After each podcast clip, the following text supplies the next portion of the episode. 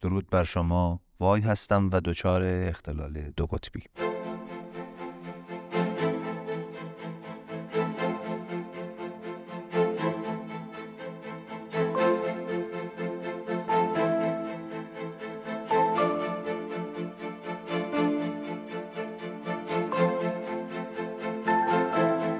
خب من خیلی سعی کردم که خیلی دارم سعی می‌کنم در واقع که خیلی سریعتر بتونم پادکست ضبط بکنم و یا آماده بکنم خیلی تون تون سرعتش رو بیشتر بکنم. و خب توی این فاصله که آخرین پادکست رو من ضبط کردم و یا حالا آمادش کردم توی این فاصله پادکست های زیادی رو به سرانجام رسوندم ولی کیفیتش در واقعا به نظر من جالب نبود. یکی از دلایلی که من پادکست خب نه فقط این آخری بلکه من خیلی ضبط کردم و یکم اون کمالگرایی که دارم اذیت می‌کنه واقعا. یعنی اگه من همه اون پادکست هایی که ضبط کرده بودم رو اگه میذاشتم خب بیشتر از شاید 100 تا می‌شد واقعا. خیلی زیاد می‌شد. ولی خب ضبط می‌کنم موقع ویرایش به این نتیجه می‌رسم که نه این به درد نمی‌خوره. به خاطر یه حرفی که زدم میذارمش کنار همه به اون ربط پیدا می‌کنن نهایتا. مجبور میشم کلش بذارم کنار. ولی یکی از دلایلی که دارم فکر می‌کنم که چرا مثلا این آخری رو حداقل چرا نمی‌خوام بذارم و نمی‌خوام حالا قبولش بکنم؟ این هست که خب من اسم خودم رو یک دیوانه گذاشتم. من احساس می‌کنم مثلا دارم مثل یک عاقلی صحبت می‌کنم که همه چیز رو می‌دونه همه چیز رو می‌فهمه.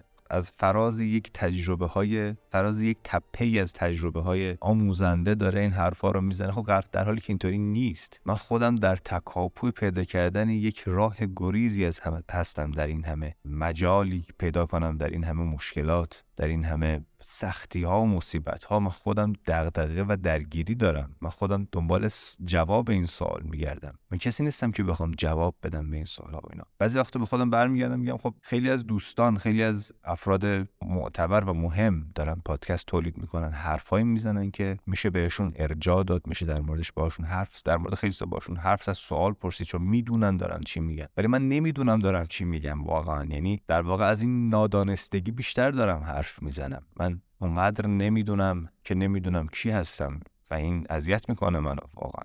اونقدر اذیت می‌کنه که احساس می‌کنم نیاز به دارو دارم براش. نه اینکه یک سوال فلسفی بپرسم اینکه سوال فلسفی می‌پرسن که این چرا این چراییش و اون چرایی است با خودشون کلنجار میرن حرفی می‌زنن. گنده تر از دهنشون خیلیا به خصوص من خیلی وقتا. این جای این حرفا نیست. من اومدم اینجا دیوانگی کنم نه اومدم اینجا عاقلانگیمو به رخ بکشم. چه اینکه من هم بلاغت خودم رو دارم. من هم اون دانشی رو دارم که در طی این همه قرن.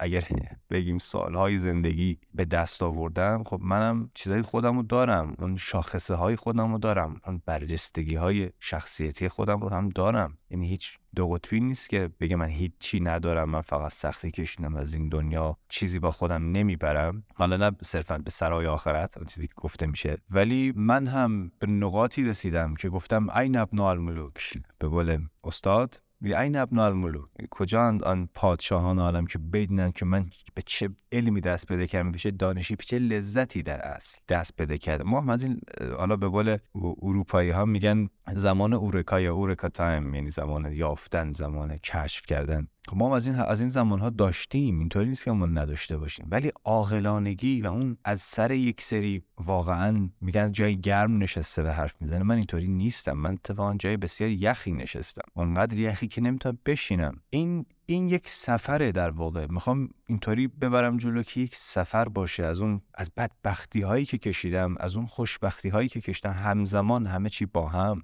ببرم جلو و از اینا صحبت بکنم. نه اینکه بخوام چیزی درس بدم به کسی. این منو اذیت می‌کنه. این من چیزی برای درس دادن ندارم. همین حرفی هم که دارم می‌زنم خیلی بهتر از اینه که بخوام یه اطلاعاتی به کسی بدم که اصلا اصلا در اندازه من نیست. چرا؟ بدم نمیاد. هر از گاهی یه نکته بگم. برای امروزم آماده کردم و خب تو این چند تا پادکستی هم که ضبط کردم و هیچ وقت نذاشتم تو اونها گفتم. حالا می‌خوام یک گزینه از اونها گزیده از اونها هم بگم. خیلی از آدما میان و تو این فضا تو این فضای امروز تو اصلا توی فضای مجازی میان و سعی می‌کنن که یک جلوه ای از خودشون نشون بدن. بازاریابی اسم شما بذارم بازاریابی. من اهل این کارا نیستم واقعا و شخصیتش هم نداشتم و توانش هم هیچ وقت نداشتم. با اینکه چیزهای قابل عرضه بوده حتما در من ولی من نداشتم. و جز شخصی کردن این مسائلی که مثلا به من مربوط میشن و بخوام بگم چیز دیگه ای برای گفتن ندارم. اگر داشته باشم به نظرم نپذیرید. برای نکته من این بود که من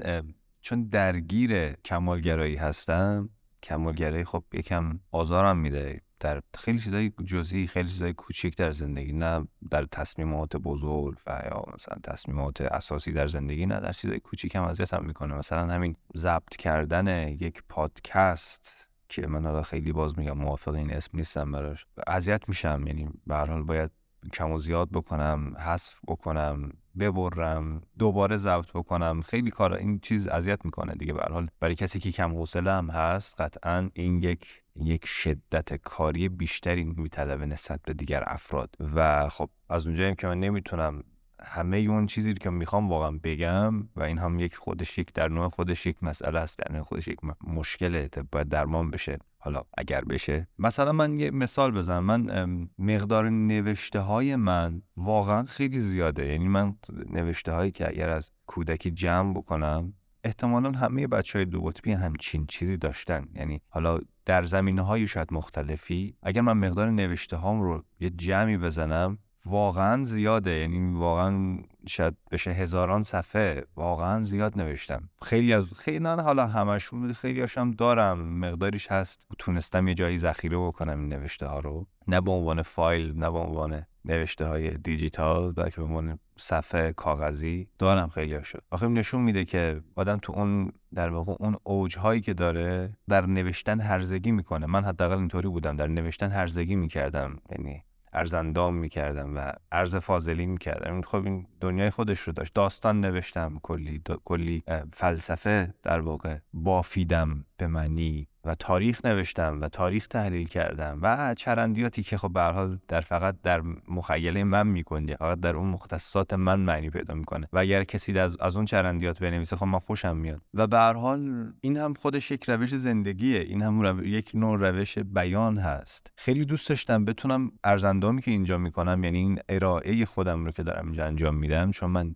دارم سعی می‌کنم یک شخصی که وجود خارجی برای برای شما نداره. برای اون شنونده که اون برای این خط نشسته خیلی دوست داره بدونه که خب اسم این طرف کیه آدرسش کجاست چجوری بزرگ شده به غیر از مشخصاتش که تحمیلی هست از بیرون هست. اسم این چیه؟ اسم اون چیه؟ آدرسش چیه؟ شمارش چیه؟ اینا بقیه چیزش واقعیه. یعنی من خودم هم که هستم و خودم رو دارم ارائه می‌کنم و غیر از این نمی‌تونه باشه و الان اینجام که در واقع اون کارو بکنم. و احساس می‌کنم که بعضی وقت داشتم خارج می‌شدم منحرف می‌شدم و از اون روشی که به نظرم بهتره برای من. دیوانگی اسمشو بذارم. داشتم خارج می‌شدم. من اگر دیوانه نباشم توهی هستم. توهی از خیشتن خیش هستم. کسی نیستم که بخوام به دیگران روش زندگی یاد بدم و ازشون بخوام که از اون راهی که هستند قدمی جلوتر بذارن و کسی دیگه ای باشن که من بهتر می‌دونم چی باشن. نه اینجوری نیست. من یک دیوانه ای هستم که به خدا و دین و مکان و زمان میتازم. چه برسه به اینکه بخوام به, اون چیزی که هست میدارم میتازم. اسیان می‌کنم. البته چیز خوبی نیست صرفا. اگر چیز خوبی بود اینجا نمینالیدم. من به اون چیزی که هستم نمیبالم. یعنی واقعیت دارم میگم. من اون چیزی که هستم نمیبالم. میبالیدم بر خودم. اگر بیشتر لذت میبردم. یعنی اگر از اون چیزی که هستم و از اون چیزی که بودم بیشتر لذت میبردم حتما به خودم میبالیدم. الان نمیبالم به خودم به خاطر اینکه لذت نمی‌برم. اصلا مهم نیست کجا رو گرفتم چیکار کردم چقدر نوشتم چقدر خوندم چقدر چیزهای مختلف. مهم اینه که آیا لذتی بردم و به نظرم جوابم منفی هست. منفی به این مفهوم که ببینید یه کار خیلی خوبی که من انجام میدم و در امتیاز بندی زندگی در ازش استفاده می‌کنم خیلی استفاده می‌کنم این هست که بین یک تا ده نمره میدم. چون این یکم مشخص می‌کنه داریم در مورد چی حرف می‌زنیم. هیچ چیزی صفر و یک نیست هیچ چیزی سیاه و سفید نیست. وقتی مثلا به من میگن که پات مثلا چقدر درد می‌کنه میگم بین یک تا ده اگه ده رو بذاریم غیر قابل تحمل مثلا سه چهاره دوه که مفهوم باشه من دارم در مورد چقدر درد صحبت می‌کنم در مورد چقدر اندازه در مورد چیزهایی که اندازه پذیر تا حدودی نیستن. به نظرم صحیح نیست این کاملا درست است ولی می‌تونه منظور رو برسونه که داریم در مورد چی حرف می‌زنیم کجای داستانی گرفتیم. خب اگه من در مورد زندگی خودم بگم که به خودم میبالم یا نه من اگر نه صفر مطلق رو بذاریم صفر و راضی بودن رو بذاریم ده من چیزی بین سه تا بین دو تا چهارم قطعا. چون لذت های خودم رو داشتم و بالا پایین های خودم هم داشتم. این همچین مقیاسی آدم برای خودش داشته باشه. یکم می‌فهمیم داریم کجای کار رو داریم صحبت می‌کنیم. خب حالا خیلی خیلی حاشیه رفتم. حاشیه قشنگه. من دوست دارم مثلا اینجوری صحبت بکنم. من همیشه به حرفامو میبریدم به خاطر اینکه از از بحث خارج می‌شدم. دیدم من این آدم این کار نیستم. من آدم کاری نیستم که بتونم در یک حرفی رو بگیرم تا آخر همون رو ادامه بدم. چرندگویی اگر دیگران اسمشو می‌ذارن ولی من اسمشو می‌ذارم شاخه به شاخه صحبت کردن سیستم من هست. زندگی من اینطوری گذشته. من چیزی جز این نیستم. یک دیوانه است که از هر دری سخنی و از هر جایی حرفی داره. این کسیه که من هستم. پس نیازی نمی‌بینم که خیلی دیگه ببرم این حرفا رو. یک حرف مستقیم بزنم. فقط یک سرفصلی دارم برای خودم که یک موضوعیت اگه بتونم نگه دارم در غیر این صورت حرفا خواهد چرخید و در این چرخش هست که من خودم رو دارم نشون میدم. اون چیزی هستم که باز هم میگم اسمش دیوان است. برای امروز چند تا نکته نکته هایی رو که قبلا هم گفتم هزار بار و هیچ وقت کش کدوم رو باز پخشش نکردم به عنوان پادکست و از نظر تکنیک هم بعضیشون فوق العاده بودن ولی خب هیچ وقت پخش نکردم به خاطر اینکه یه جایی کارشون همیشه مشکل داشت. خب اینو قبلا نگفتم. من گفتم الان البته امروز بیشتر از 100 تا یا بیشتر از 200 تا من شاید بشه گفت. به یه نوعی 200 تا یا نوعی 100 تا شاید. نمی‌دونم تکرار خیلی زیاد تعدادش خیلی زیاد هست. من پادکست ضبط کردم. بعضیاشون هم ویرایش شدن. و بعضیاشون که هیچ وقت به ویرایش هم نرسیدن. هیچ کدوم اینجا نذاشتم چون اون معیارهایی که داشتم معیارهای احمقانه کمالگرایانه رو براشون اعمال می‌کردم می‌دیدم که نه اینا خوب نیستن. البته از یک جهتی کار خوبیه. پرگویی هم خیلی خوب نیست. یعنی من اینو به پوست و گوشت و استخوانم فهمیدم که پرگویی و پرشنوی هم من اهل پرشنوی هم نیستم که کسی بخواد برای من پرگویی بکنه و من بشینم به تمام چرندیاتش گوش بدم اینجوری هم نیستم متاسفانه.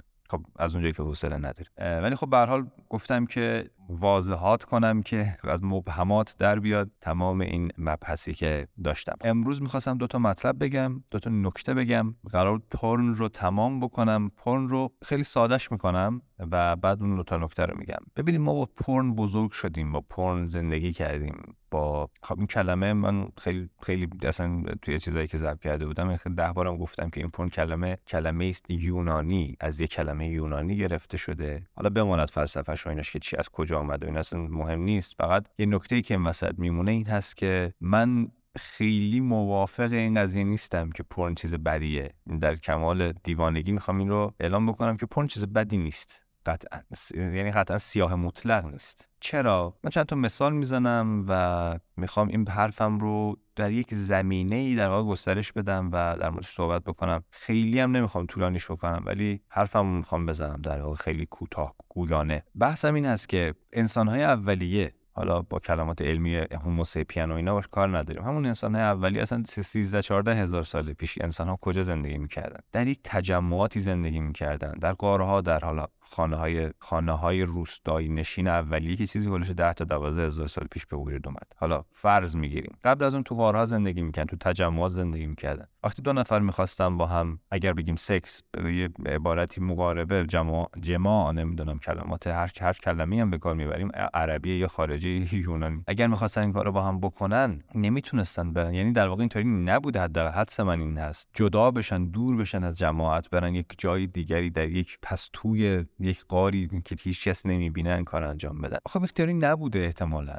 شاهد ما هم چی از شاهد ما هم هم کاری است که شامپانزه ها و بونوبوها می‌کنن. حالا بونوبوها که خیلی وضعشون خرابه. در مورد اون صحبت نمی‌کنیم در مورد شامپانزه اگه شما مستندهایی رو دیده باشین. یا یک یا یک مستند خیلی معروفی داره دیوید آتنبرو حالا یادم نیست کدوم یکیشون. بچه پشت مادرش نشسته حالا چسبیده به و اون داره اتفاق جماع و مقاربت داره میفته. بس این خیلی دور از دید نبوده قطعا. حداقل ما اجدادمون چیزی هلوشه فکر می‌کنم 6 تا 10 میلیون سال پیش برمیگردیم با شامپانزه ها که یک از یک گروه جدا شد ولی به هر حال نشون میده ما خیلی هم از این بحث جدا نبودیم. و یک شاهد دیگه می‌خوام بیارم یکم جلوتر می‌خوام بیارم. یعنی می‌خوام بگم که انسان هیچ اینطوری نبوده که شاهد نباشه. حالا خودش انجام بده یک طرف شاهد بودن رو حالا حالا شاهد در ادبیات فارسی هم خودش یک داستانیه.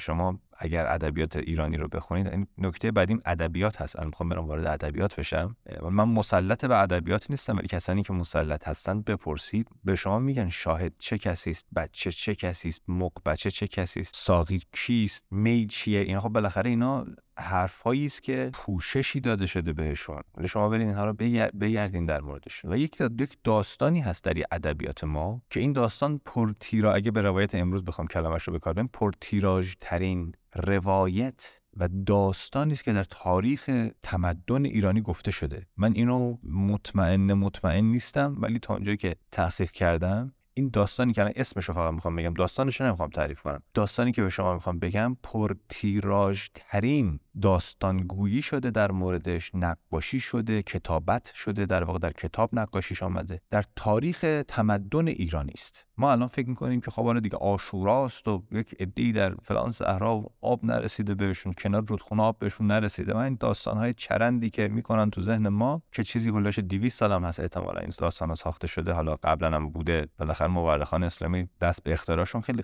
قوی هست تو اینجور مسئله بالاخره سه اختراع کردن. نمی‌رسه خیلی قدیما. ولی این داستانی که می‌خوام بگم چند هزار سالی هست در تمدن ایرانی گفته شده و خیلی هم گفته شده. در شاهنامه هم آمده. داستانی است به اسم داستان بهرام آزاده. که یکم برای انسان امروز ایرانی امروز شاید یکم غریب باشه ولی بهرام و آزاده. بهرام به احتمال زیاد همون بهرام گور هست. آزاده هم دوست ایشون هستن و داستانهایی اینها با هم دارن که داستان گفتنی است. از یک طرف دیگه یک داستان دیگه بخوام بهتون بگم که خب این داستان های بهرام آزاده و بح... حالا داستان های کلا شاهنامه و اینها در خود مکه و خود اعراب هم گفته می شده گوسان ها همه جا می‌رفتن داستان ها رو تعریف می‌کردن. حالا چرا اینو دارم میگم؟ خب بهرام آزاده خب یک داستانی است که نسبتا نیمه اوریان هست. فرهنگ ایرانی فرهنگ لحظه را دریاب هست. نه فرهنگ بزن تو سرت گریه کن و نمی‌دونم فلانی مرده فلانی. چرا اینم داشته؟ سیاوشون هم داشتیم ما. اون روی سکش سیاوشون بوده. حالا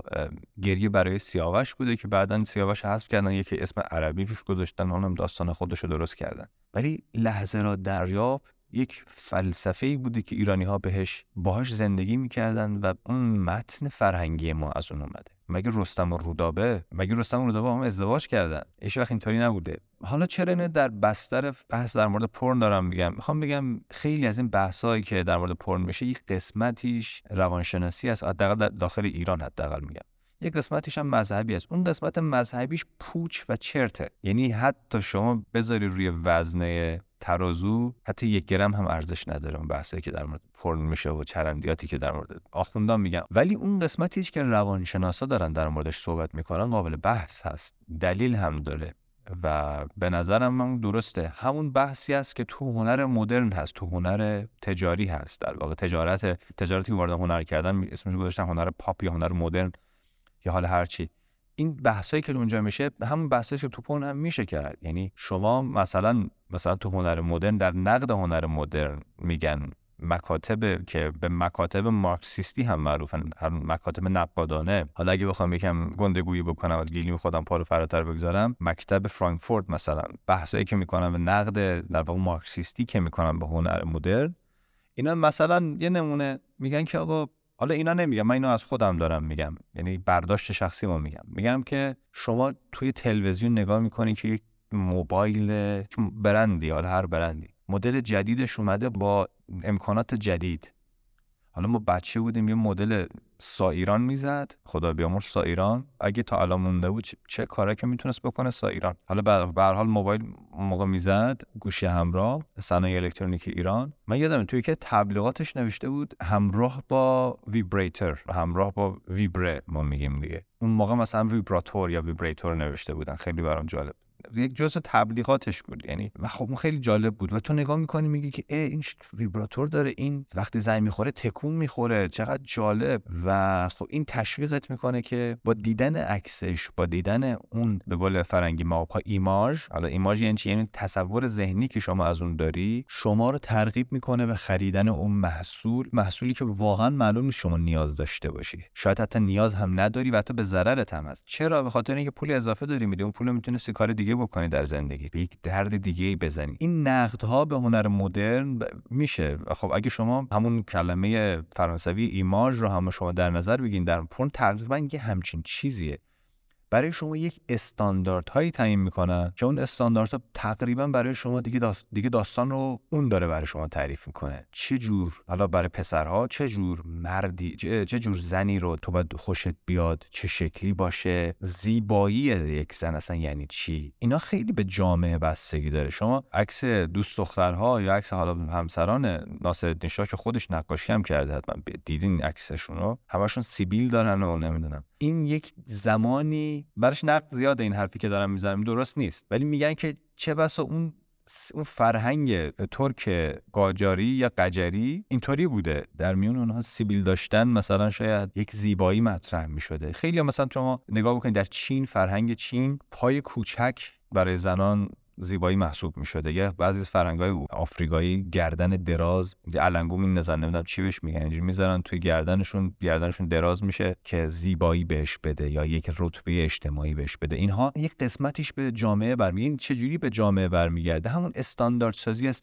از طریق تصورات ذهنی می‌تونه باشه. حالا اگه به یه عبارتی. پرن هم می‌تونه یک نوع استاندارد سازی باشه برای یک نوع روش سکس یک نوع جماع کردن یا اصلا روش های مختلف سکس. آموزش این چیزا یک نوع استاندارد سازی می‌تونه باشه. از این نظر بخوایم نگاه بکنیم نقد های بسیار روایی هست بر پرن و پرن نگاه کردن و که پرن باعث میشه شما استمناع بیشتر بکنین. پرن باعث میشه شما از واقعیت زن و واقعیت زنانگی و زیبایی زنانگی کنده بشی و به یک نوع تصورات و تصویرهایی پناه ببری که شاید واقعیتی خیلی وجود نداره درش. برحال از این نظر من هم موافقم و به نظرم باید پرن تا حد ممکن کم بشه.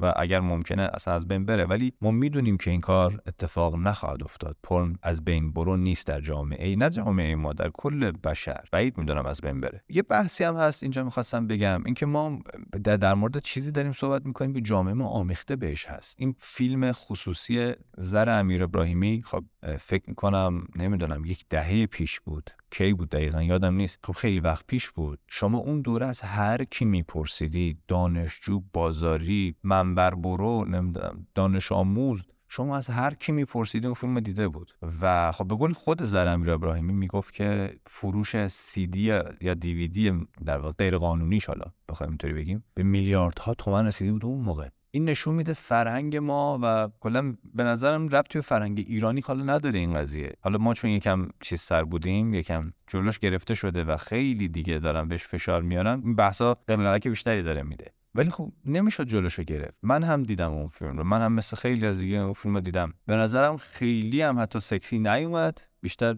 نگران شدم وقتی اون فیلم رو دیدم و نگران اون شخص شدم که برها زندگیش به باد فنا می‌رفت در یک روز. ولی خب ما خیلی دوست داریم که بگردیم ببینیم تو ایران کی پرن بازی کرده کی فیلم پرن فیلم ازش در اومده. خیلی دوست داریم اون چیزا رو بدونیم. چرا؟ چون یک یک گرایشات شاید خندهداری ما داریم که در بش... در وجود بشر هسته. بخوایم با همه سکس کنیم. بخوایم با همه ابناء بشر. دیگه ابنا نمیشه دیگه. چجوری میشه؟ دختران بشر دیگه. ابنا میشه پسران بشه با همه موجودات مؤنث دنیا و به عنوان پسر مثلا ما دوست داریم که سکس کنیم یا در هر در یک سیستمی بخوایم مثلا به قول این جدیدن میگن که همه دنبال سکس کردن نیستن دنبال نگاه کردنن. یه اصطلاحی داره اصطلاحش الان فراموش کردم. مشاهدهگر در واقع هم شاهد ادبیات شاید باشه. دیگه بهش گفتم شاهد. خیلی دوست دارن شاهد باشن. این فرهنگی که پرن داره به وجود میاره. شاهد بودن رو بیشتر بر عملگرا بودن گویا ترجیح میده. ترجیح میده شما نگاه بکنی تا اینکه بخوای عمل بکنی. در اینا بحث هست در همه این حرفا بحث هست. من حتی رفتم کتاب خوندم که چجوری پرن رو ترک بکنیم. خیلی داستان طولانی داره. خیلی کتابم کامل نتونستم بخونم. انقدر که بحثاش تکراری و بدون جاذبه بود برای من که تمومش هم نتونستم بکنم ولی حالا گفتنی بود. به حال بحث پرن رو تا همینجا میبندم و امیدوارم که بسته باشم بحث پرن رو چون بحث عمیقی است و منم گفتم متخصص نیستم و اما خیلی مهم نیست کسی نگاه بکنه نگاه نکنه. نگاه کنی لذت ببرین اگر لذت می‌برین شاید قابل بحث باشه. ولی اگه بخوام برم سراغ دو تا خبر کوچیک دارم که اصرار داشتم که اینا رو بگم و خیلی خلاصه می‌خوام بگم. یه خبر بد بگم بعد این هم این هست که یک جایی من خونده بودم. مدت ها پیشی که افراد دچار اختلال دو قطبی معمولا عمر کمتری دارن نسبت به نرم اجتماع یا اون متوسط اجتماع. اگر بخوایم حساب بکنیم دلیلش رو یادم نمیاد چی خوندم ولی مطمئنم خیلی چیز مهمی نبود. چون من فکر می‌کردم حتما یک سرطانی می‌گیرن. حالا من خودم هم احتمال گرفتن سرطان دارم. به خاطر اینکه پدرم سرطان خون داره و احتمال اینکه من سرطان خون بگیرم هم هست. البته سرطان خون هم انواع مختلفی داره. بحث های گرایشات مختلفی هم داره. به نظرم بحث این نبود. بحث این بود که افراد دچار اختلال دو قطبی روش زندگی دارن که اون روش زندگیه باعث میشه عمر کمتری داشته باشن. به علاوه این که خب خیلی هم توی این وسط خودشون رو از این قطار پیاده می‌کنن به هر دلیلی که هست های متوسط عمرشون رو کم می‌کنه نسبت به دیگران. یعنی نمی‌خوام اینو تو ذهنمون بکنیم. چون ما یه بیماری داریم معمولا بچه دو, دو قطبی به اسم هیپوکندریا یا خود بیمار پنداری و این باعث میشه که ما فکر کنیم که هر چیزی که به میگه آقا من اینو دارم. هر چیزی که بهش میگن فکر می‌کنه من دارم. خب خیلی دارن این مسئله رو که در خودشون دنبال بیماری میگردن. ولی در بچه دو قطبی یکم به صورت وسواسگونه گویا هست. به حال اینطوری نگاه نکنید. خبر کوچیکی گفتم یکم حواسمون به زندگیمون باشه استرس ها رو بتونیم تحمل بکنیم که عمرمون رو اضافه بکنیم. حالا دو تا خبر کوچیک نسبتا خوب این هست که گویا داروی کتامین داره مجوز می‌گیره برای تولید انبوه و داروی کتامین هم می‌دونیم یک مکتبیه. این اندیشه درش هست که دارویی که برای افسردگی هست دارویی باید باشه که به سرعت جواب بده به سرعت به نتیجه برسه. در غیر این صورت کسی که افسرده افسردگی داره و یا افسردگی های شدید و مزمن دارن احتمال داره هر آن یک بلایی سر خودشون میارن و خودشون رو رها بکنن. این یک مکتبی هست که دنبال این هست که داروهایی با سریعترین مسیر ممکن رو تولید بکنن. یکیش کتامینه که می‌دونیم خیلی به سرعت جواب میده. کتامین هم تقریبا میشه گفت روانگردان هست به خاطر مخالفان زیادی داره. مثل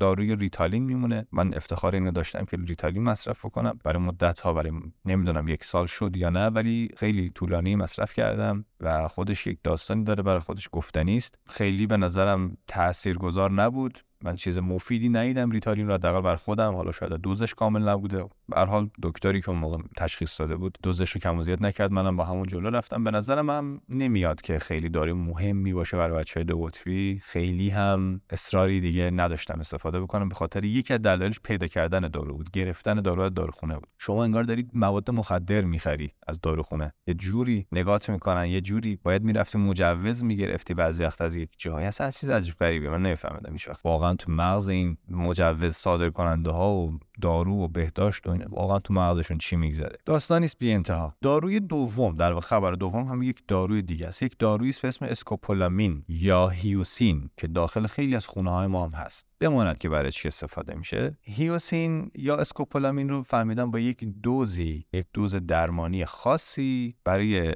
افراد دو قطبی و کسانی که افسردگی دارن به خصوص افراد دو قطبی تاثیرگذار هست و در سریع ترین حالت ممکن جواب میده. چیزی بین دو تا سه هفته. یکم زمانش بیشتر از کتامین هست ولی دو تا سه هفته برای یک فردی افسردگی داره. به نظر من چیز ایدئال هست فوق العاده است. یعنی دو تا سه هفته بتونید جواب بگیرید و بعد دو تا سه هفته دیگه دارو رو می‌ذارن کنار. اصلا خیلی عجیبش اینجاست. به هر این دوتا خبر بود. یک خبر اضافه دیگه هم هست. این وسط بگم یک یک ماده ای هست در دنیا. رفتن تحقیق کردن در موردش اینا. قبل از اینکه اینو بخوان تحقیق بکنن این ماده استفاده می‌شده در خیلی جاهایی از دنیا. و اینها. در ایران من نشنیدم. این ماده یک کوچولو ماده روانگردان هست و بسیار حس خوبی میده. من با این کسانی با یکی دو نفر صحبت کردم کسانی که این دارو استفاده کردن. این ماده رو استفاده کردن. دارو نیست. ماده رو استفاده کردن. یک چیزی صحبت می‌کنن در مورد عرفان و حقایق بشری به ما الهام شده و نمی‌دونم. خیلی حال کردیم و, و یک نکته که یک نکته دیگه که این ماده میده این هست که زمان رو حس زمان رو طولانی می‌کنه. چیز عجیب غریبی که خب اینا در نوع خودش جالبه. برای بچه دو قطبی که این مشکل رو دارن. حس زمان در بچه دو قطبی مشکل داره. یعنی مثل افراد دیگه نیست. اینا خیلی نمی‌دونن وقتی داروی مصرف می‌کنن و به نتیجه می‌رسه اونجا متوجه میشن. مثل همون داستان عینک هم هست دیگه که در دبیرستان خوندیم. اون طرف وقتی عینک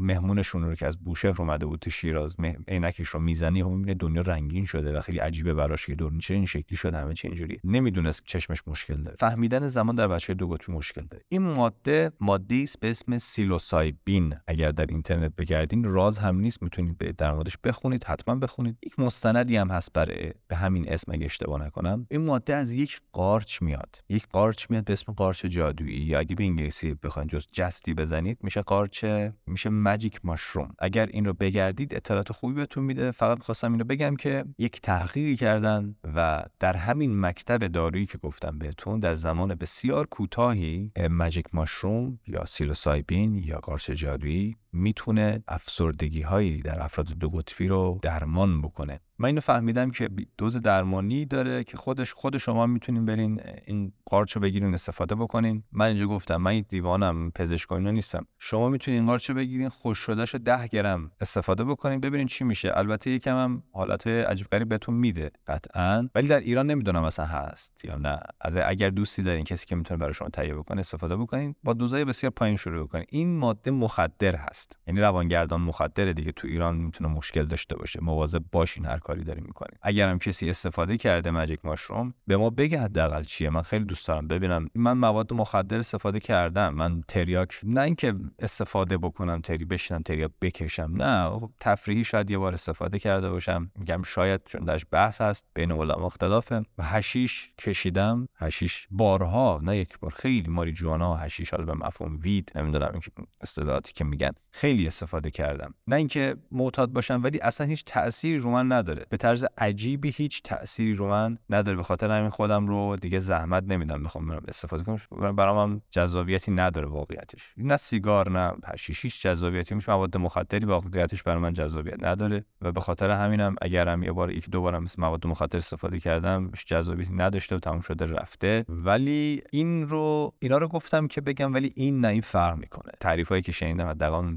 کسانی که در موردش تعریف می‌کردن چون برام موثق هستن قرار نبوده که اونا برن مواد مخدر استفاده کنن کیف کنن. واقعا براشون مهم بوده که چیکار دارن می‌کنن. می‌دونستن دارن چیکار می‌کنن و منم برام مهم بود که اونا در مورد چی دارن حرف می‌زنن. به خاطر این برام جذاب هست که این استفاده بکنم و تست بکنم به قول انگلیسی ها و یا آزمایش بکنم. اگر کسی این کار کرده لطفا من رو هم در جریان بذاره. این بحثی بود که امروز من می‌خواستم بکنم. پیامی بود از من. که صادر شد و یک بحث خودمونی بود در مورد همین چیزی که گفتم. روزهای خوبی رو نمیگذرونم واقعیتش الان و این بحث پایینی رو بکنم و تمومش کنم. و روزهای من روزهای سردی است الان. خیلی دوست داشتم که خیلی روزهای گرمتری و پرنورتری رو تجربه بکنم. شاید هم به خاطر اون سرمای زمستان تاریکی هوا آبی بودن فضا. من زردتر رو ترجیح میدم سبزتر رو ترجیح میدم گرمتر رو ترجیح میدم. روزهای داغ رو اون گرمای زیر درخت رو ترجیح میدم. شاید اینا همش سر هم جمع شده و شده این افسردگی و این فسردگی ذهنی که الان من دارم تجربه می‌کنم. ناامید نیستم و قطعا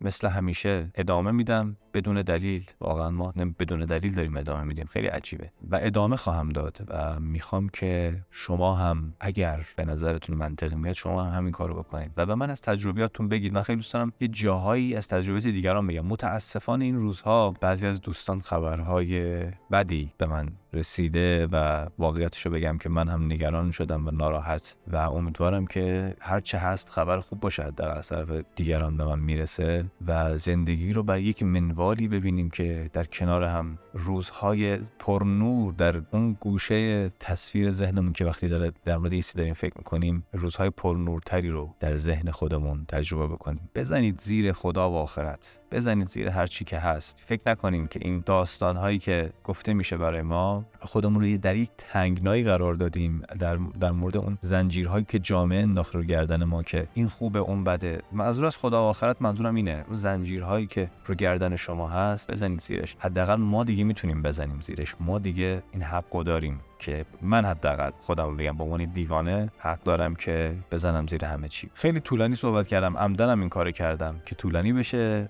و بگم یکم حرف بزنم. به حال ممنون که به حرفای من گوش دادین و روز و روزگار. شما خوش.